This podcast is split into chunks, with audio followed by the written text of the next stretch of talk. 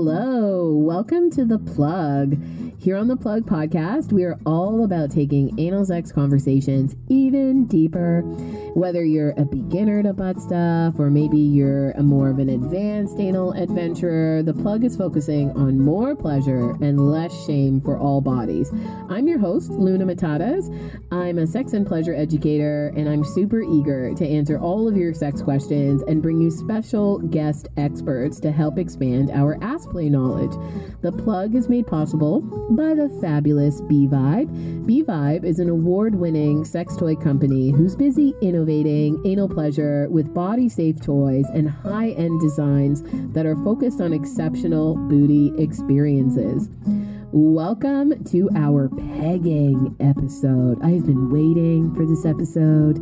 I am so excited for our guest today. We're welcoming a professional dominatrix to talk with us about pegging. And this is especially poignant because pegging really is one fantasy that also has many iterations of itself in different kinds of fantasies, but it's one kind of fantasy of strap on play and it's usually referring to a cisgendered heterosexual man who is receiving anal penetration from someone that's strapping it on that's usually a cisgendered heterosexual woman. And dan savage was a sex educator or is a sex educator who coined this term in the early 2000s because there was so much stigma around cisgendered heterosexual men receiving anal sex. And so creating this name or this this particular fantasy around it sometimes can help people engage engage in fantasies where there is a lot of shame uh, by navigating around it and, and reclaiming it in a way. So I'm really excited to get a ton of tips and advice and also behind the scenes pegging stories from our guest today. So I am super ridiculously excited to talk to my guest today all about pegging. So we have the Lady Pim here today. Lady Pim is a professional dominatrix, sexy podcaster, I can verify this, kink educator, and adult content creator who loves nothing more than making a submissive squirm. She facilitates fetishes from pegging to findom to pain play to wellness domination to humiliation. And in her personal life, she's pansexual, poly am and Switchy. So welcome, Lady Pim.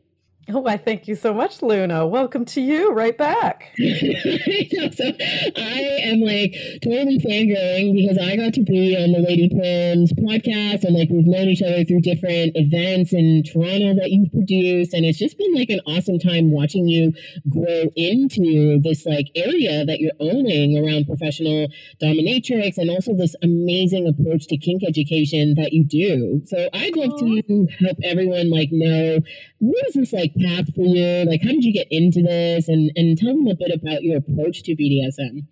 Yeah, of course. Um, I got into this uh, via like other kind of sex work adjacent things, like you know, um, like like yourself, Luna. I had I had aspirations to be a sex educator, but you know that sometimes isn't the only avenue, like to pay the bills, perhaps. So yeah you know you're trying to diversify your income but you're trying to stay within the sex and sexuality field. So i've done things like sex sexuality podcasting. I've worked in sex toy retail. I did things like working at a sex club teaching like lap dance classes stripping classes I have kind of a performance background and also a writing background. So I was like writing erotica professionally as well. So doing kind of all the things and then eventually got to the point that I was like, oh, well, let's just do sex work now, shall we? Like this is the makes sense in the progression of things. and here we are.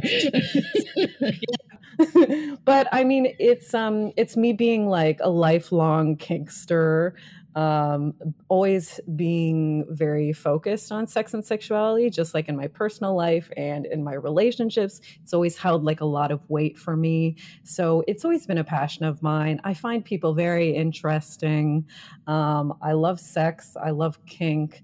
And I love connecting with people and finding out about them. So that's kind of why this field makes sense for me. Mm-hmm. And I think uh, the fact that you mentioned in the intro, the fact that I am a switchy, like lifestyle switch in my personal life, um, I feel like that also gives me a lot of insight, specifically in my kink like education work. I can talk from both sides, all the sides, doing all the things. I've got a lot of experience kind of everywhere. I also have very varied, very varied tastes as far as kink goes. Like, there's not a lot I'm not into.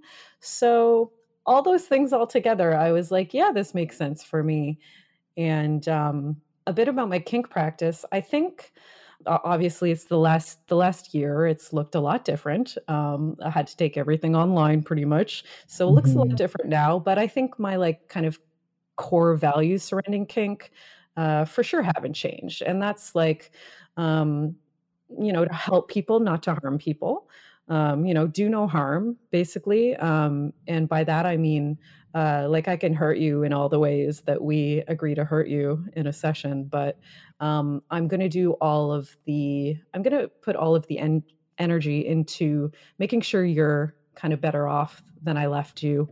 And um, I'm really interested in using uh, kink to be a part of your journey, whether it's like self actualizing or maybe you're on a healing journey or a self love journey or something like that. So I think at the root of things, I'm like, I'm here to help you make your life kind of maybe fuller, more enhanced, hotter, sexier, but like, you know, I've been in cu- customer service forever as well. So I'm like, I want to provide a valuable service to you. That's it. Yeah, yeah, and I think it speaks to your creativity that you've been able to bring all these different aspects that that really come together from different life experiences or lifestyle stuff or jobs and and put it into being a professional dom. And yeah. I think one thing that I love about your approach that that you just spoke to, I mean, in, in such a, a wonderful way is that you don't have this narrow kind of hierarchy of, you know, like here's how you be a true kinkster and these are the things that you do. And I think when people are approaching fantasy or something new, you know, something like pegging, there's always these expectations, and and there's such a lack of empathy when there's these expectations of how it's supposed to look and what it's supposed to do and what makes it true in an experience or what makes it like, well, you tried but you didn't quite get there. And I think you eliminate a lot of that. So how do you how do you kind of um, you know embrace that when when people are approaching you about their fantasies like what are what are kinds of communication or things that uh, you would ask someone about a fantasy um, basically, if I haven't played with them before, we got to do like a lot of conversating about about the scene. You know what I mean? I'm not going to uh, hear a kink, like them give me one kink, like say foot fetish, and I'm you know i'm not going to assume that i know what that is and what this looks like and just give it to them. Like that's not what it looks like at all. That's like the you telling me what kinks you're interested in that's the beginning of a conversation about what kind of a scene we could do together. And I, I i honestly think that me being a podcaster me interviewing people like for the past like six years on my podcast i think I think I use a lot of the same techniques that I would in negotiation with like a new sub. and honestly, I think, like I even said, being in customer service, it's like you got to be warm and welcoming. You got to make the person feel safe, feel like they can trust you, not in a creepy, manipulative way, but like they have to know that they're in a safe space, a judgment free, shame free zone. You know what I mean? So, a lot of my approach is just to come off as warm as possible. Like, we're going to talk like out of role basically. Like mm-hmm. anybody that has a request for the scene to start right when they enter the door if i don't know the person i'm like no no it will not do that because it's important um, for for both of our safety quite frankly uh, for us to really sit down and like get to know each other a little bit so that we both feel comfortable to play with each other. And then from there like all kinds of questions like how do you want the scene to feel? Do you have any like intentions for this scene, goals in this scene? Is there, you know, a particular thing you would like to explore? What does the scene mean to you? Uh, tell me about your like your journey in your kink. Tell me specifically like what is interesting about this kink to you. all kinds of little detailed questions like that that is just going to give me as much information as possible to provide like a nuanced scene that is custom catered to you essentially and then that is also allowing me to do all the things that i want to do in the scene too because like as you mentioned i'm a creative person so like you know if someone brings a full script to me and has this very strict idea of what the scene that is going to look like i'm like well hold on now I'm first of all, I'm the one with all the experience. Usually, that's not always the case, of course, with uh, with DOMs. But like, I'm the one that has a lot of experience here. I'm uh, very very well versed in facilitating scenes for beginners, and I'm a very creative person. And um, you know, I'm another brain in the room. I'm another heart in the room. I'm another soul in the room. So like, my opinion matters too, even though it is like a customer service and I'm providing a service for you. It's like, well, hey, I'm here too. And this is my style. You know, these are my boundaries, these are my limits. This is the vibe I'm getting from you. You know, st- this is my experience with this kink and the scenes surrounding this kink that I typically do, and have really having like the two way conversation about the scene. You know, I love hearing this, and I hope people are also picking up on on the types of questions and how they could be so easily wrapped into conversations, even if you're not a professional, but with someone that you are trying something new with, or you're not sure how they feel about it, or you're both inexperienced. Like, I think the, the word that you use that I love, this nuance about, mm. yeah, so we want to do pegging, but so, as soon as we say pegging, people are going to have a particular maybe idea in mind, or they're going to be intimidated because they don't know what it's about. And so like getting the nuance, like asking these questions is is an amazing way to actually have a more successful dynamic. So I love that that you're sharing how they work out in a in a professional environment and I I totally think they work in in a personal environment. Yeah, definitely. And yeah, and would you say like okay, so I think I kind of want to know. I mean, is plugging like a popular thing that you get a request for? Uh, yes. mm-hmm. Yeah, yeah, yeah. Mm-hmm. oh my god! Stand the giggles. Tell me, tell me all the, tell me all the dirt. I want to know. like, okay, the thing with pegging, yeah, it's um, it's it's one of those things, right, where the uh, submissive the submissive people that you know come under my wing or the kinksters they don't have to identify as sub- submissive necessarily they they come under my wing my professional wing um, in order so that they can explore this thing or do this thing that they probably don't have access to uh, for whatever reason in their personal lives. Maybe they just don't have a play partner at all. Maybe they don't have the time and energy to put into like an actual kink dynamic with somebody or a relationship with somebody that goes beyond just doing like a one hour scene. Maybe they have like internalized shame surrounding this particular kink. Mm-hmm. Um, peg- pegging specifically, um, like yes, I see clients of all genders and on all sorts of different like identifications as far as orientation and their kink identity and whatnot. But let's be honest, the majority of my clients are cis het males. So pegging is a very layered activity. From my perspective, I'm like, pegging is just like any activity. Like, there's no inherent power dynamic on it. You can do pegging a hundred different ways, like you can do any other sexual act, let's say, like say a blowjob. Like that doesn't somebody giving somebody else a blowjob doesn't necessarily dictate who is the dominant and who is the submissive mm-hmm. in that scene. Like it can it can look so many different ways. So that's one of the things that specifically cis het males do hold a lot of these kind of misconceptions about for themselves, like internalized homophobia, for instance, like mm-hmm. internalized like the toxic masculinity stuff, like all of that stuff, and and like both internal and external, like it's everywhere, right? Mm-hmm. Um, so I think it pegging is one of those things that is wrapped up in all that, and that's why a lot of people end up going to professionals because they just don't feel, for all of these reasons, that they can be doing it openly with people in their lives. Like it's a high risk scenario to ask somebody for something when you have that fear of being like rejected potentially about it, right?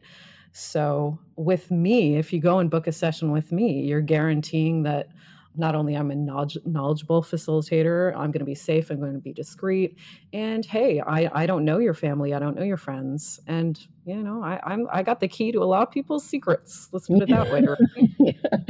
yeah. That's kind of why. That's a big reason of why my job exists. Unfortunately you know mm-hmm.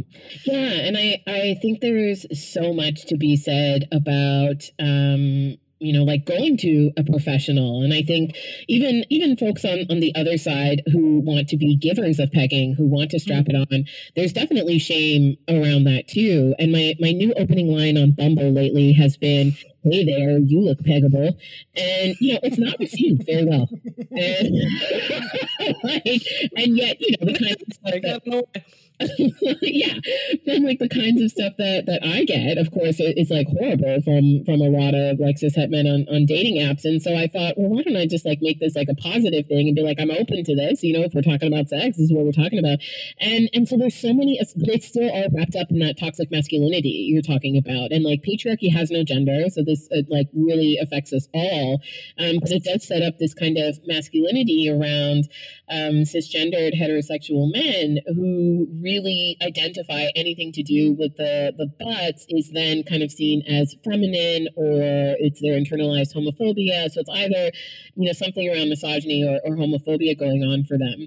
And, um, you know, I'd love, I'd love to hear a bit about like what, what kinds of fantasies are, are people coming to you with around pegging? Like, are there different kinds of rules or kind of vibes around pegging that people want to explore? Yeah, certainly. It can look, as I said before, it can look lots and lots of different ways, right? But even specifically, like at work, I'm in the dominant role. That's one of the things I do. So even within me being the dominant and then being the submissive, it can still look so, so, so, so, so many different ways. Like I have had requests for pegging with no dynamic like added power dynamic or role play or whatever on it whatsoever. They just want the sensation, the stimulation of pegging.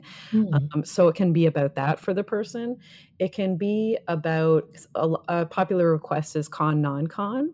So, like a lack of consent fantasy.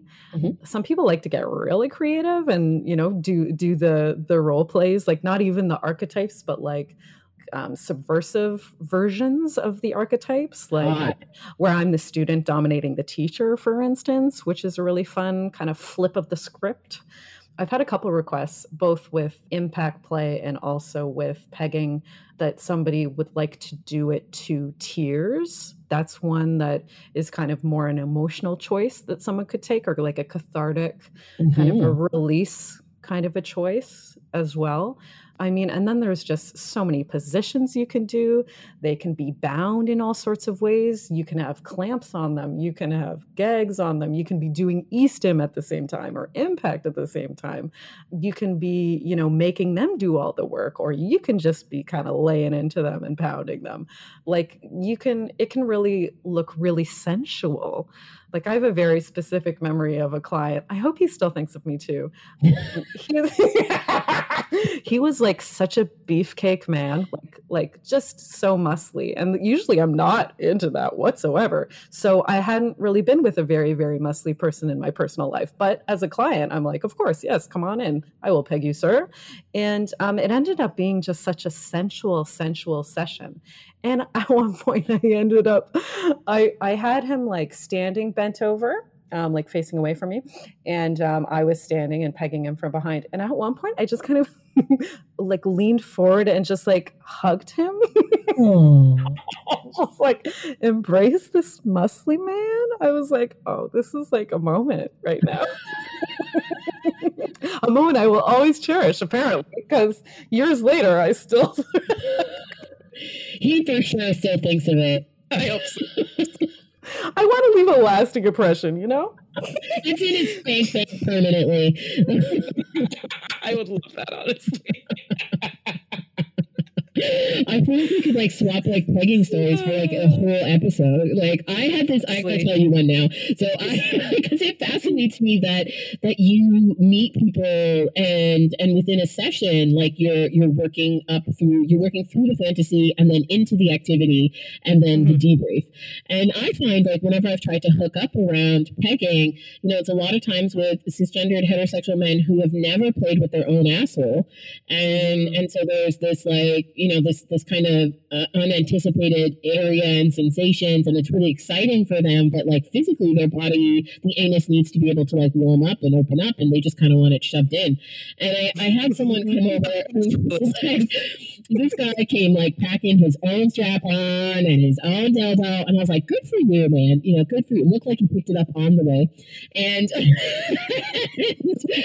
and I looked at the dildo, and I was like, there's no way. Like his eyes are way bigger than his butthole. Like this is not going in his ass. And I ended up um, fingering his ass with my middle finger and had him bent over too, and was just sort of thrusting against my own hand. And so it felt like he was being penetrated, but also mm-hmm, getting mm-hmm. that like bump against him. And I thought, you know, this person had an amazing time doing that and, and thought that like they felt fuller. They didn't know it was just my finger. And, and, and I thought, you know, this is like such a good, I was, I remember thinking in the middle of it, I'm like, I have to remember to talk about this in my class because this is like such a good, it's like really it's like sinking into the sensations emotions like you said like like hugging this person like and really that the pegging yes the strap on is a big part of it and the anal penetration is a part of it but people do things like cock worship through the the strap on or you know they get this like touch or the sensuality or your partner gets to be the one who's not you know doing the penetrating or things like that so i mean there's so many other kinds of ways i think um, and you must see so many of them. Yeah, no, that's such a great point. Like, just, um, I mean, the a, a pegging session. Like, if somebody just comes to me with, I want to do pegging, and they're like, uh, they book a two-hour session. I'm like, okay, so for the full two hours.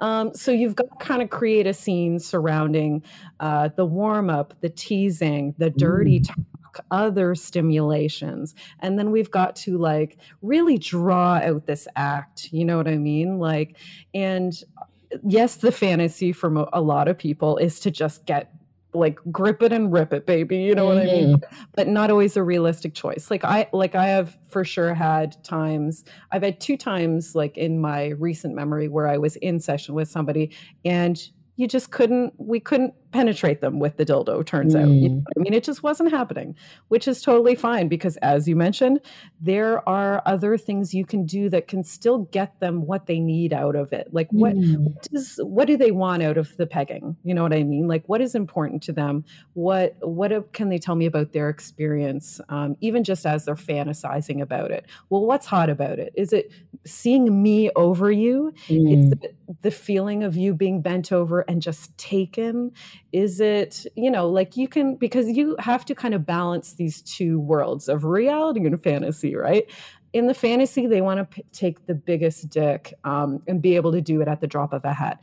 In reality, they can't do that perhaps like physically so you have to kind of weave these two things together you have to make them feel like they're taking the biggest stick ever you know as quickly as possible or like they're being used whatever mm. the fantasy is right so you, you can kind of as as you said, you can kind of fudge it a little bit. You know what I mean? Mm-hmm. But um, you can make them feel. You can still make them feel the way they want to feel without, while still being safe, while still respecting the fact you don't want to give them, you know, a, any sort of like um, injury. Yeah. Don't break the buttholes that you get to be in. Stop breaking them. Stop doing it. Like for me, I don't want to. I don't want to damage my toys. I don't want to damage my little sex toys. Yeah. You know? So people's buttholes included. so you know, but but it's so interesting, like that you can. Uh, it's just so cool. Like when somebody comes to me with pegging, I'm like, okay, let's talk about it. Like let's let's delve deep into this what this fantasy is about for you because like I'm I honestly get so excited. I'm like what about it is so hot to you? What about it? You know what I mean? Like I, and I'm just I love to then offer that like very detailed, as we said, nuanced like scene that I'm facilitating. Like I, I want to nail it, pun intended that time. Um, I really, I really do want to nail it. You know what I mean? Like I want to get this as close to the fantasy as possible. Yeah. Even if like physically maybe we can't exactly do, but like let's let's really try to get what you need out of this. I think that's such a, a great approach. And and even for for people who are, you know, let's say you've been with your partner for a really long time and you feel really comfortable with them and you kind of take for granted that like you still have to be curious about their fantasies and desires or when they talk about something. And so if your partner's like, I want to peg you or, you know, like let's get into pegging, it's it's important to ask these questions. Like I love what you said about, you know, well, what do you think about, you know, when you're fantasizing about this? What what are the things that are going on when you're masturbating to this and like really digging into that whole web of like erotic potential that's around this one particular activity. Yeah, because that can give you so much information as the receiver of the information, not the receiver of the strap on, but like that can give, that's just arming me, me with all these little tidbits of all these golden nuggets of, of information. You know what I mean? Mm-hmm. I'll try. I'll try not to keep doing poop puns. I swear. But um, no, I love it. We love it here. keep it up. It. I'll do more. I'll double it. Yeah. Um, um, but you know what I mean? Like, like from that information, you telling me like really deeply personal stuff like that. I'm I'm going to be incorporating all of that into the scene, either through the way I'm touching you or the way I'm pegging you or what dildo I'm using or like maybe the visuals re- we're creating with this, um, the positions that we're using, the dirty talk I'm using. Like, oh, t- by all means, tell me what you want to be called. Like, tell me the phrases you want to hear. For me as a bottom, I'm like very dependent on dirty talk. Like, I just need to hear the thing mm-hmm. in conjunction with the stimulation to like really make it happen to me. Like, for the the uh, you know the aha moment to like connect. I need to kind of hear both alongside each other. I need the internal and the external stimulated at the same time. So mm-hmm. i always try to take that into account with people as well. I'm like what do you want to hear? Oh tell me. Yes tell me all the things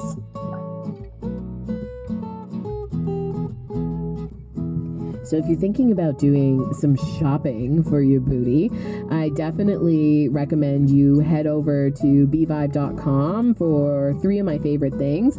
So one of them is the beginner butt stuff bundle. So this is especially great if you have a pegging fantasy but you've never put anything inside of your butt.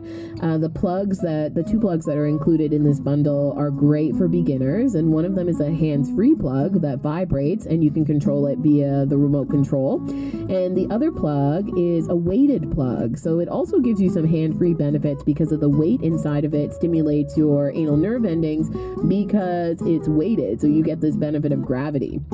Included in the bundle is an intimate toy cleaner as well as a natural water based lubricant, which is super thick and great and doesn't contain any harsh ingredients. The other kit that I would recommend is the anal training kit and education set. So you get the lovely complete guide to anal play from B Vibe. You get an enema bulb that can help you clean yourself out and maintain mess a little bit easier. You also get a lube syringe, so it's sometimes it's great to be able to get lube a little bit deeper deeper into the anus with the help of a lube syringe. And you get three different butt plugs, so which is great for having options depending on what your booty is in the mood for. Now, if you're more of an advanced anal adventurer, I would definitely recommend checking out the texture plugs bundle.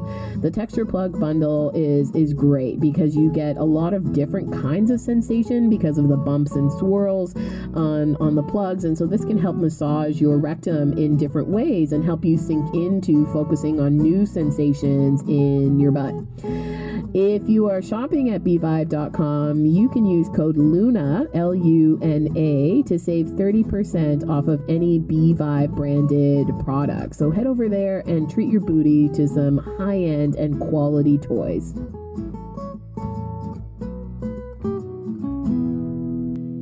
Yeah. And what do you think that that the givers, like what do the peggers get out of pegging? Like what's hot for them? Ooh, so much. Again, so much. Like visually, oh, oh yes. Like Oh, I mean, stimulation wise, like depending on how sensitive your bits are, you can be like, you can, for one, put a vibrator into the dildo if you like vibration, you know, or just get a vibrating dildo just in general. If, if you just like uh, like pressure sensations, then I mean, oh, pegging is absolutely for you. If you like pressure on like your pubic mound, if you really enjoy when when you're getting when you're receiving PIV, if you're a vulva or vagina owner, if you really like that pounding sensation, then like you can 100% recreate that when you're topping a pegging scene. Like all the sexy things of just taking in the the lovely visuals and the lovely just like you pleasing your partner seeing your partner maybe give over control surrender to you react like i'm really big on reactions. Like me eh, dominating in a scene like a professional scene i'm just trying to get you to do shit. Like i'm trying to you know do everything to get a reaction out of you. That's the shit that i just like will eat for breakfast the next day. Those are the long the lasting memories for me is like ooh remember when i made you do that? When i made you yelp or i made you wince or i made you arch your back or your toes curl or those sounds like auditory too like there's a lot going on there as well you know what i mean? So really there's so much out of it and and you can be layering so many things on top of this act like you know pegging is great just if you want to just do pegging, but you can add any sort of fantasy, dynamic role play, other kinks on top of this, like so, so many. So, you know, as the top, like, okay, what are the other kinks that you really enjoy topping? Well, I'm sure you could probably do a few of those while you're pegging a person if if the actual act of pegging you feel kind of neutral about. Um, you know, you can really make it make it something where you're really going to be engaged sexually or emotionally as well. Mm-hmm. Yeah, and I I think that's that's such an important thing that I think a lot of people forget, especially if it's not their fantasy right away, but their partner wants to do it and they're just kind of like, you know, good and giving and game and, and want to like get into it. Um, cause I, I know I certainly felt that at first I was like, oh, strapping it on means I have to be more like butch or like masculine. And that wasn't a turn on for me. The phallic kind of energy of it wasn't a turn on. But the idea that I could be like, I, I sunk into this like idea of like kind of hyper femininity and this like mm. power of like, oh my God, I get to be inside of someone. And, you know, someone is wants this and wants me to be inside of them, even though it's a dildo, it still, it became like an extension of my mm-hmm. of my fem power and um finding that was definitely like what anchored me in the eroticism about it. So I think sometimes people get get things like sort of wrong about pegging um, or a limited view around pegging. I mean, from porn and, and just kind of what we see, and that it always has to be kind of like you're breaking an asshole. Um, is there anything else you kind of see, even from like the peggee side, that people get wrong about pegging or that have some myths around pegging? Yeah, sure. I, I, I agree with the fact that sometimes people think that that there's a dick, even though it's not like a factory installed penis. I, I learned that from you, Luna. Um, I do use that. I'm, and every, I credit you every time. I, I love that you use it. every time. I'm not. I haven't stolen it. you can steal it. what I have, I have said about about myself because I'm a vulva and vagina owner. I do say I have a factory installed tuck. I say that about myself. I love that in some circumstances.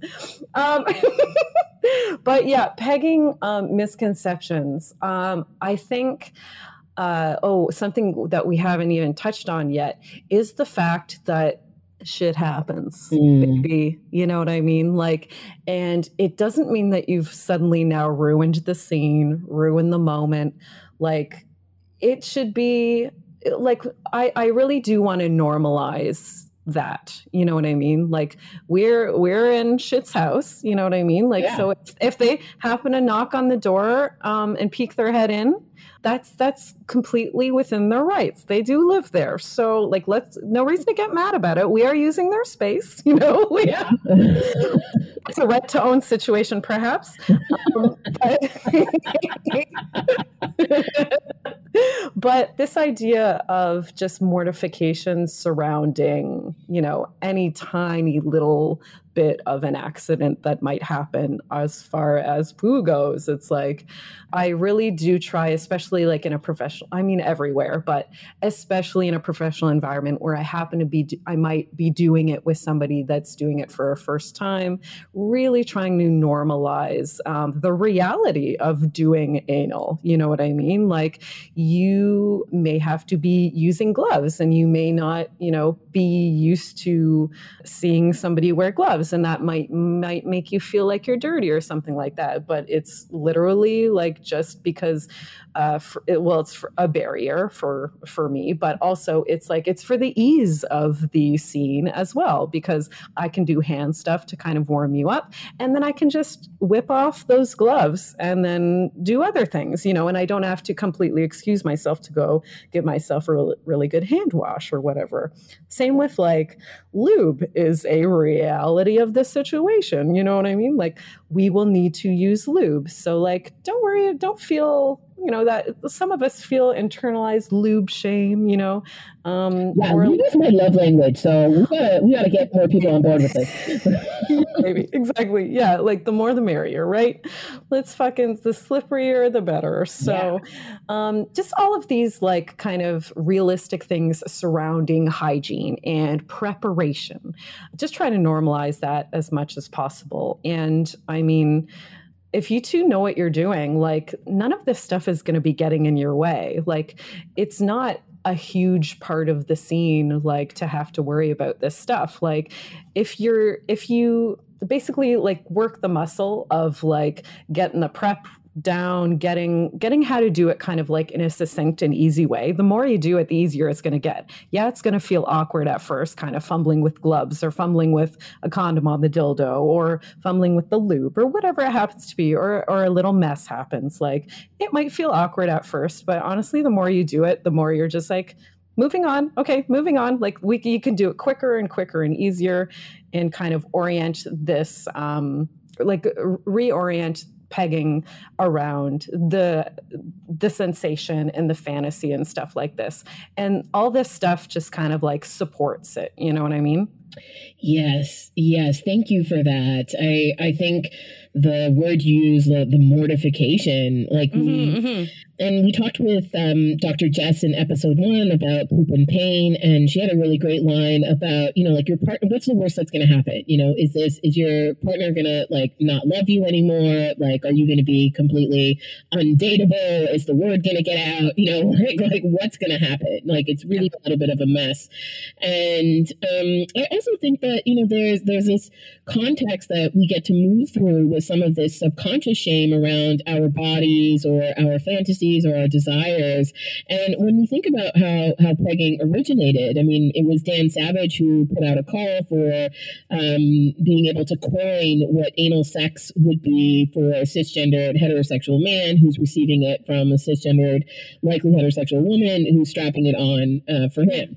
And so, you know, it, it really was anal sex for everybody else except for cisgendered heterosexual men. And so we had to create this specific fantasy to help them, you know, like really take up space in this activity. And I mean, strap on play now, we know like anybody can strap it on, even with people who have factory installed penises, everyone can strap it on. But this still remains like a particular fantasy and and i love that that you talked in the beginning about you know like how you're the holder of like so many people's secrets and the closet is overflowing yeah. overflowing yes and so do you have any advice for for someone either who is a receiver or a giver or if their partner wants to be a receiver like how can we navigate some of this shame yeah, surrounding the shame. Hmm.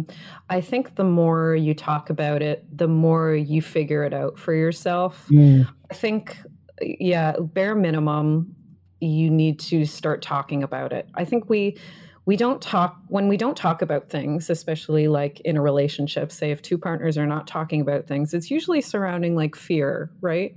And shame. Um, so if there's any way uh, you have already established maybe that it's a shame-free judgment-free environment or you know maybe there are steps you can take to create one um, and just maybe uh, learning some like active listening skills for instance I mean, sh- uh, internalized shame is really kind of a lifelong mm. journey. You know what I mean? And you can be a supportive figure to your partner, um, but know that it's not as easy as one conversation, especially when like a lot of internalized shame surrounding stuff like this can be like happening lifelong. You know what I mean? It can be a narrative that's going on, on in your head surrounding your kink or your sexuality or the way you would like to do sex for your entire adult life. So it's not so easy, but you know, talking talking about things is huge the other part of it uh, surrounding like normalizing is just uh, quite honestly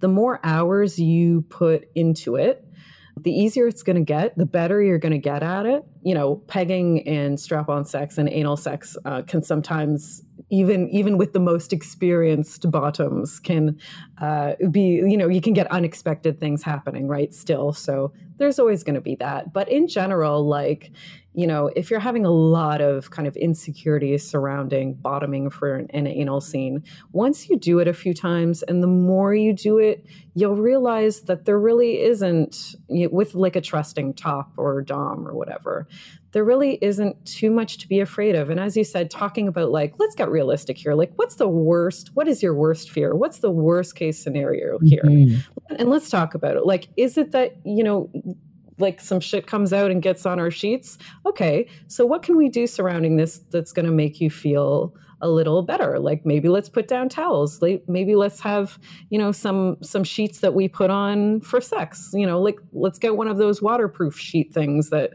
people that squirt get you know what i mean? Let's or maybe let's do it on a tarp or on the floor or in the shower or you know what i mean? Like let's talk about some of your worst fears surrounding this and let's figure out ways we can make you feel more comfortable together. And maybe over time when you realize that that's not you know something that's really going to happen a ton. Maybe once in a while you're going to get some some poop come out but you know maybe then we can kind of peel back some of those things. Like we don't always have to have it in the shower perhaps. Um, you know we can move back to the bed at some point maybe.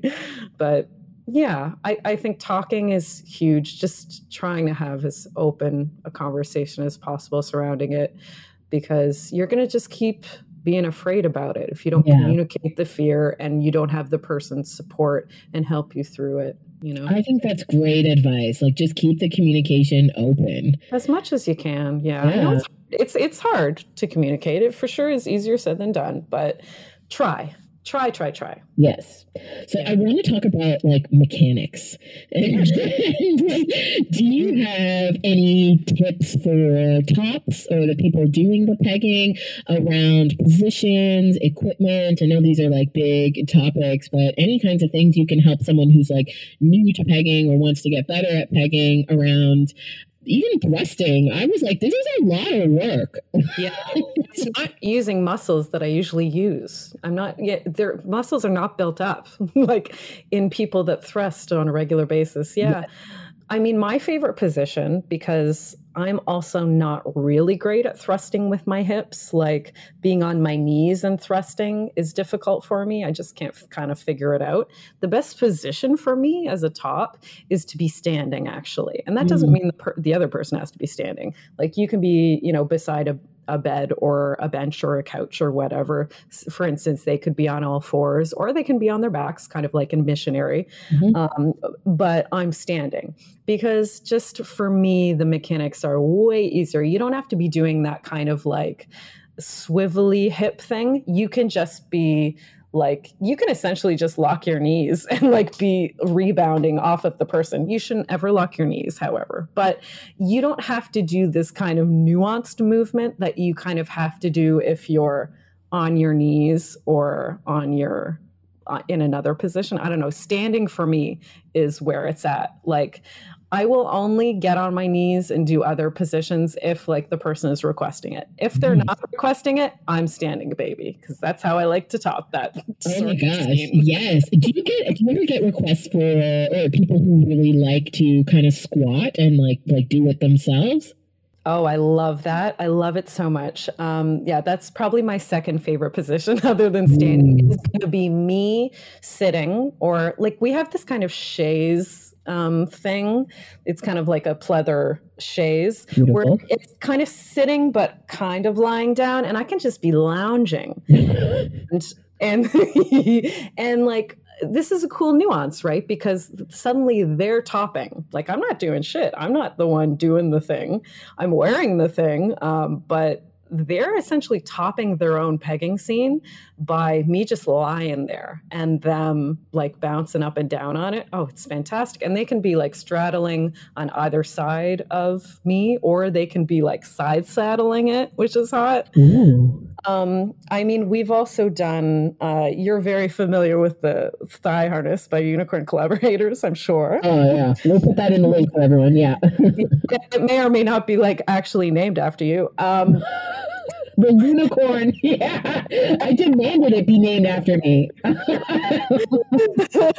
so that's one of those positions where if you've got your, say, you're just like sitting on the edge of the bed or on a seat or whatever, and you've got the thigh harness on with your dildo strapped in, and they're just kind of like doing a pony ride. So they're bouncing on your knee, and you can kind of be bobbing your knee or whatever, or not. Just fucking sit there, lean back, like put your, you know, your hands, your weight into your hands, and just watch this person kind of sit on your lap and just do and just stimulate themselves like and even that can look so many different ways.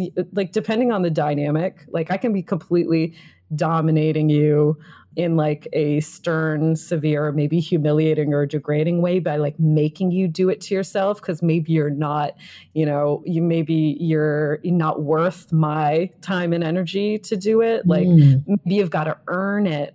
Maybe um, it's a punishment and it's embarrassing for you to do that to yourself. So i'm just going to sit and watch you or it can be something maybe very kind of maternal energy encouraging energy supportive energy. Maybe i don't know like a pony ride specifically for me it kind of gives like some cgl vibes you know what i mean? So even that that position can look so many different ways yeah. But like i think my least favorite position honestly is where i'm on my knees and trying to thrust kind of in that traditional thrusty way that people with penises do. Yeah. i just i just have no desire ma'am i don't Yeah. You're like, no, thank you, ma'am. Yeah. Thank you. Yeah. I'll do it. I mean, I'll do it, but I'm like tired after. and sore Yeah, too. yeah. Yeah. And do you find that there's a difference of erotic kind of responses from people to pegging? Because I think sometimes we hear from penis owners that stimulating prostates or doing anything sort of anal penetration, sometimes an erection isn't present. And we've sort of told like people with penises, hey, you know, as a society, we've been like, you know, all of your sexuality, all of your pleasure, everything is like in the penis. And so it can be kind of jarring, I think, for some people as they start to explore anal play and they might have a different erotic response. Is that something you see? Definitely. Oh, yes, for sure. Um, something that I uh, that I do like to do um, for people that are self conscious about me seeing their penis while it's happening because they have these kind of internalized feelings about oh I shouldn't be soft right now. You know what I mean? Then I will just have them face away from me. You know what I Hmm. mean? If, if we can't do the work surrounding it, you know, maybe it's a professional thing we only have 10 minutes together to talk before we're going to launch into the scene maybe we can't really tear down those walls surrounding like you know it's not it's not all about your penis. Um you know like the, the be all and end all of this scene isn't about your penis trust me. Right. if we can't truly can't do that work and that's still something that's really bothering them the fact that i might you know who knows what i might be thinking about the fact that they don't can't maintain the erection throughout the pegging. I'll just do the thing where they're on their hands and knees or they're standing and bent over something like a you know a bench or something like that and i'm doing it that way and i'm like okay well you know, we can do it this way just to avoid this altogether.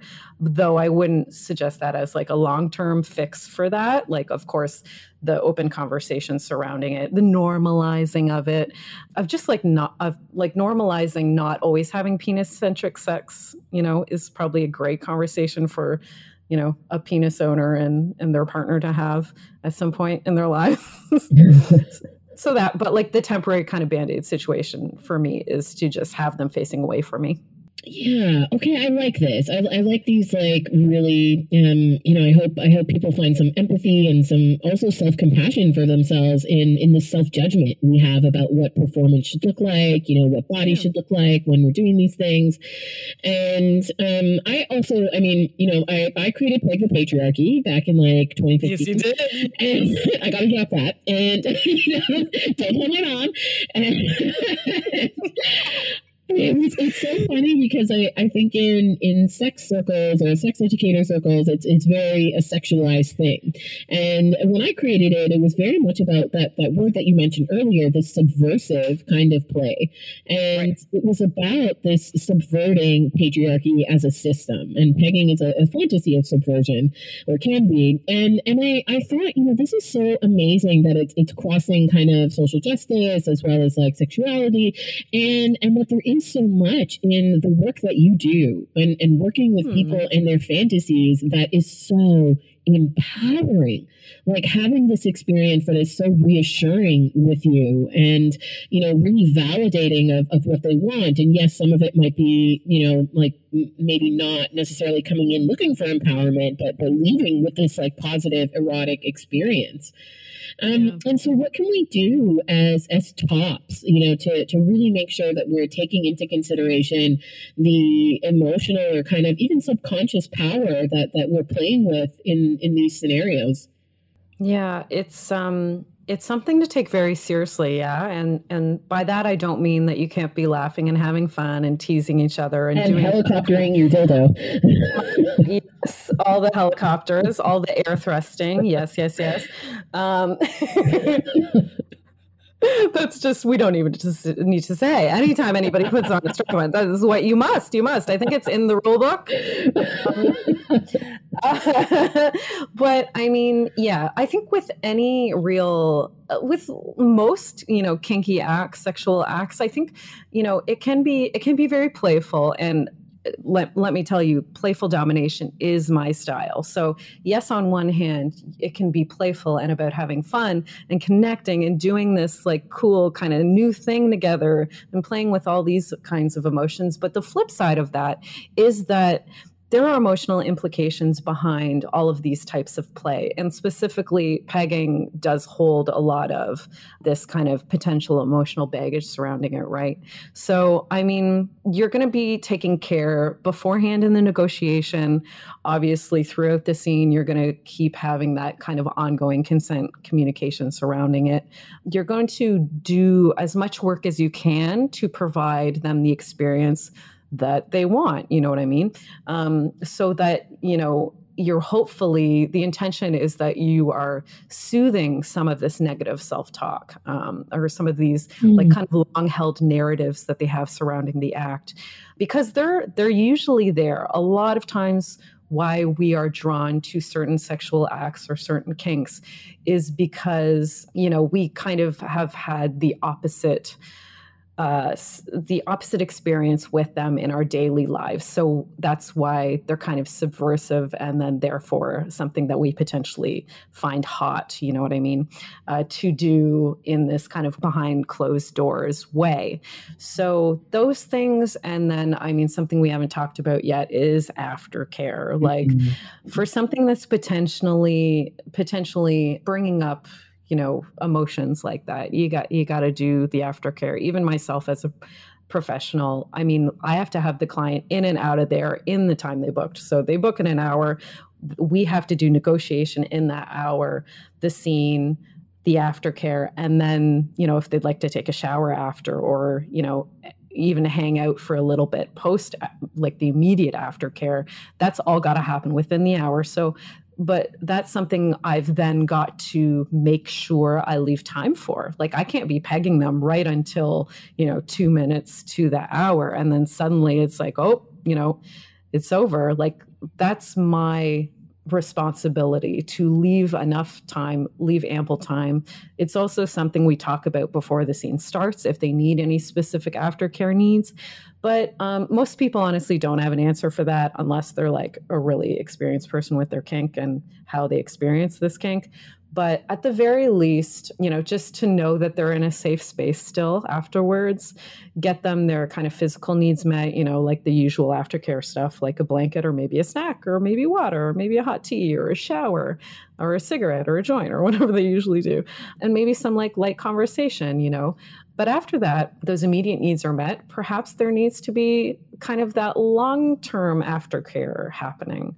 So just be aware that a sub, you know, may need that and may not exactly know how to ask for it. So you can like do prompts like, how did that feel for you? What did that scene mean to you? Did you learn anything in this scene about yourself? Did anything surprise you? You know, and then like more detailed things perhaps, like how did you enjoy this very specific acts that we did? Like you know what what were some of your favorite moments? What are things that you perhaps would not like to explore anymore or any further? Like what are what are some memorable things from it? And these are conversations you can have way later as well you know? The next week if you're like yeah what what are you still thinking about that scene? Like what what moments jumped out they're going to have answers for you most likely you know what i mean? And that's going to inform you how to be a better dominant um, be a better specifically be better in dominating this person or other people that have similar kinks perhaps and then that's going to help them you know get the tools surrounding say if they want to explore a scene like this in the future maybe help them kind of better form the idea realistically because maybe they've been fantasizing a bit it, about it for their whole lives but haven't like actually done it in person with another person. So it's going to help them kind of form uh, how practically realistically uh, doing this kink with another person can look. So all of that stuff is going to help them move forward kind of like in a more healthful way uh, surrounding how they experience this kink and how they kind of also experience the other um, things we mentioned, like toxic masculinity and those other kind of negative narratives narratives that they hold surrounding this kink. Yeah, I think those are, are such useful and practical tips, especially around the language for long term aftercare.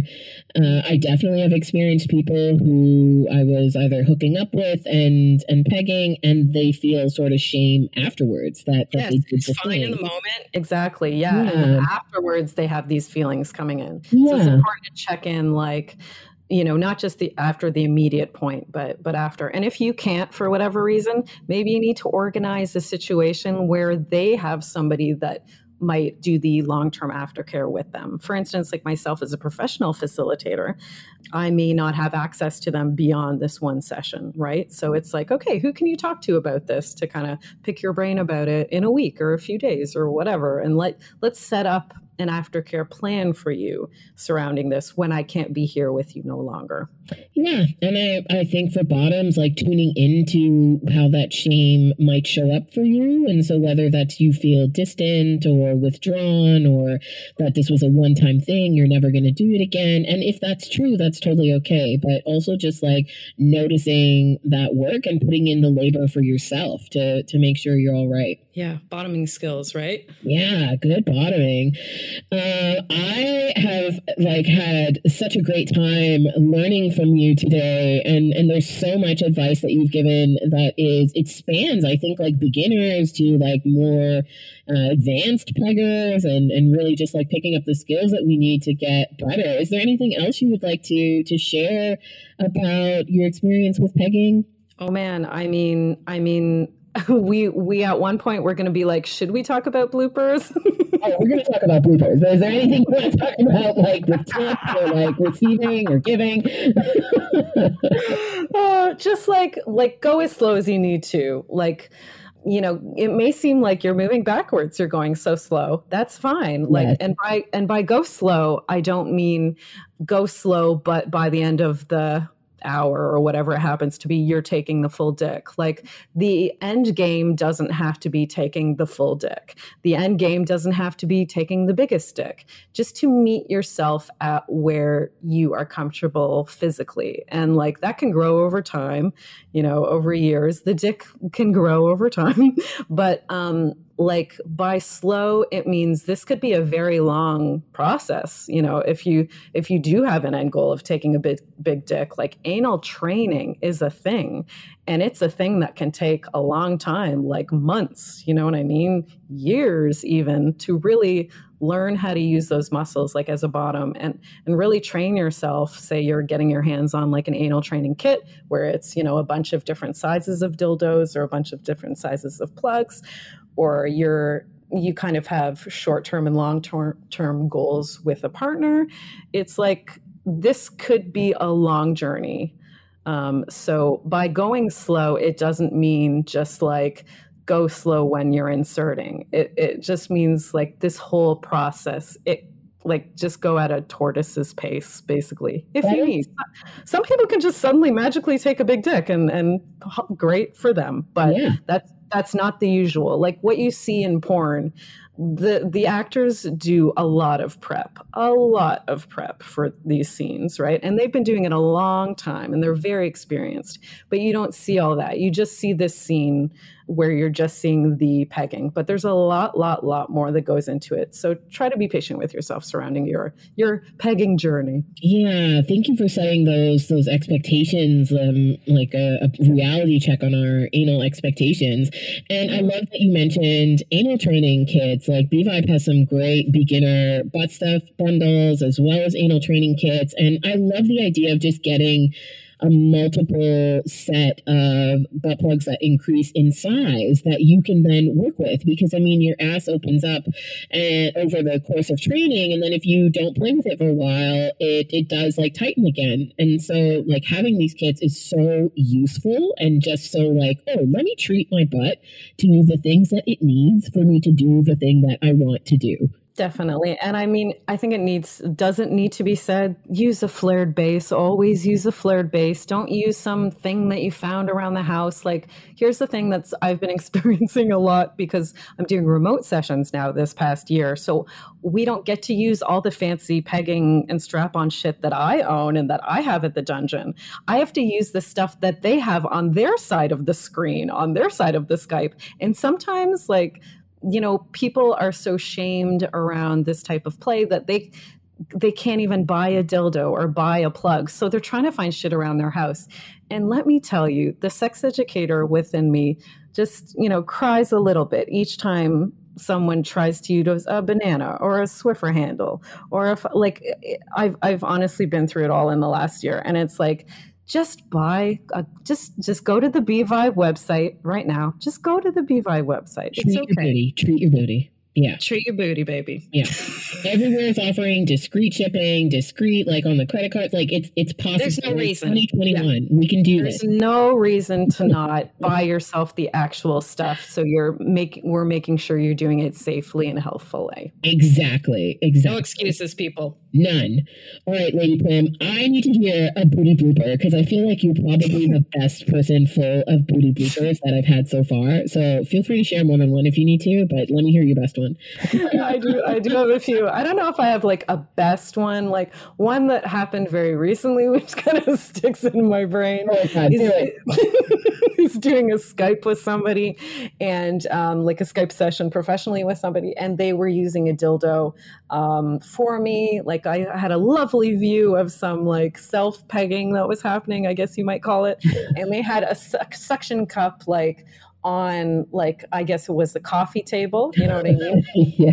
And and you know, I had the the screen, the laptop was set up right there, you know, right in front of me. I got to see the dildo there and they were bouncing on it essentially, right? And then, you know, sometimes as we mentioned, sometimes things happen, shit happens, right? So um, they get off of it and you know, there's a bit there's a bit of um, something has happened. Let's some things have happened. Um, and, and yes.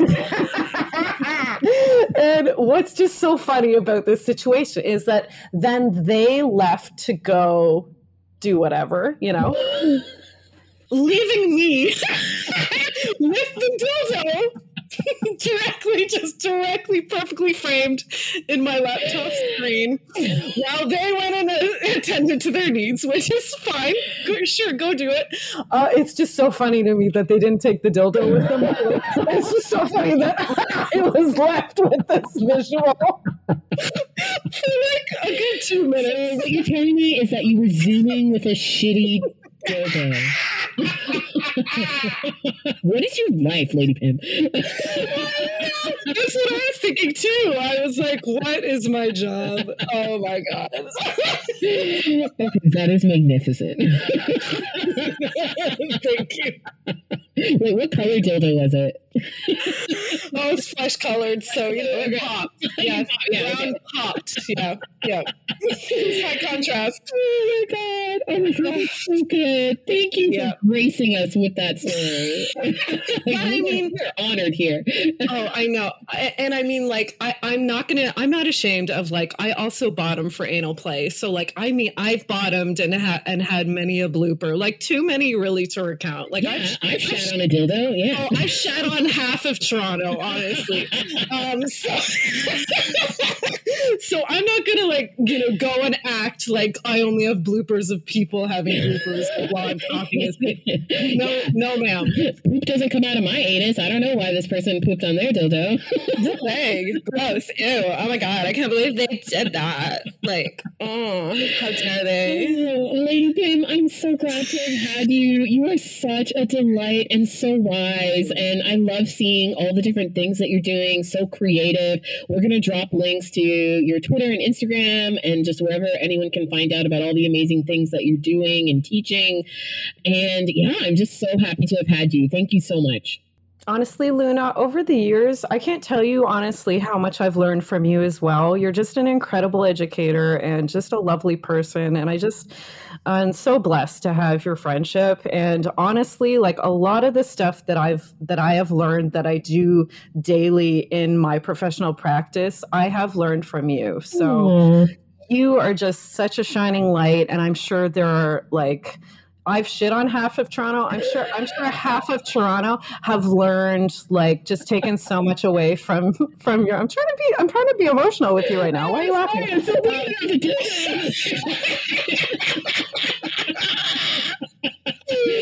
sorry, go back to the romance. I'm better. I'm back. you said show on Toronto again. How could I not go there?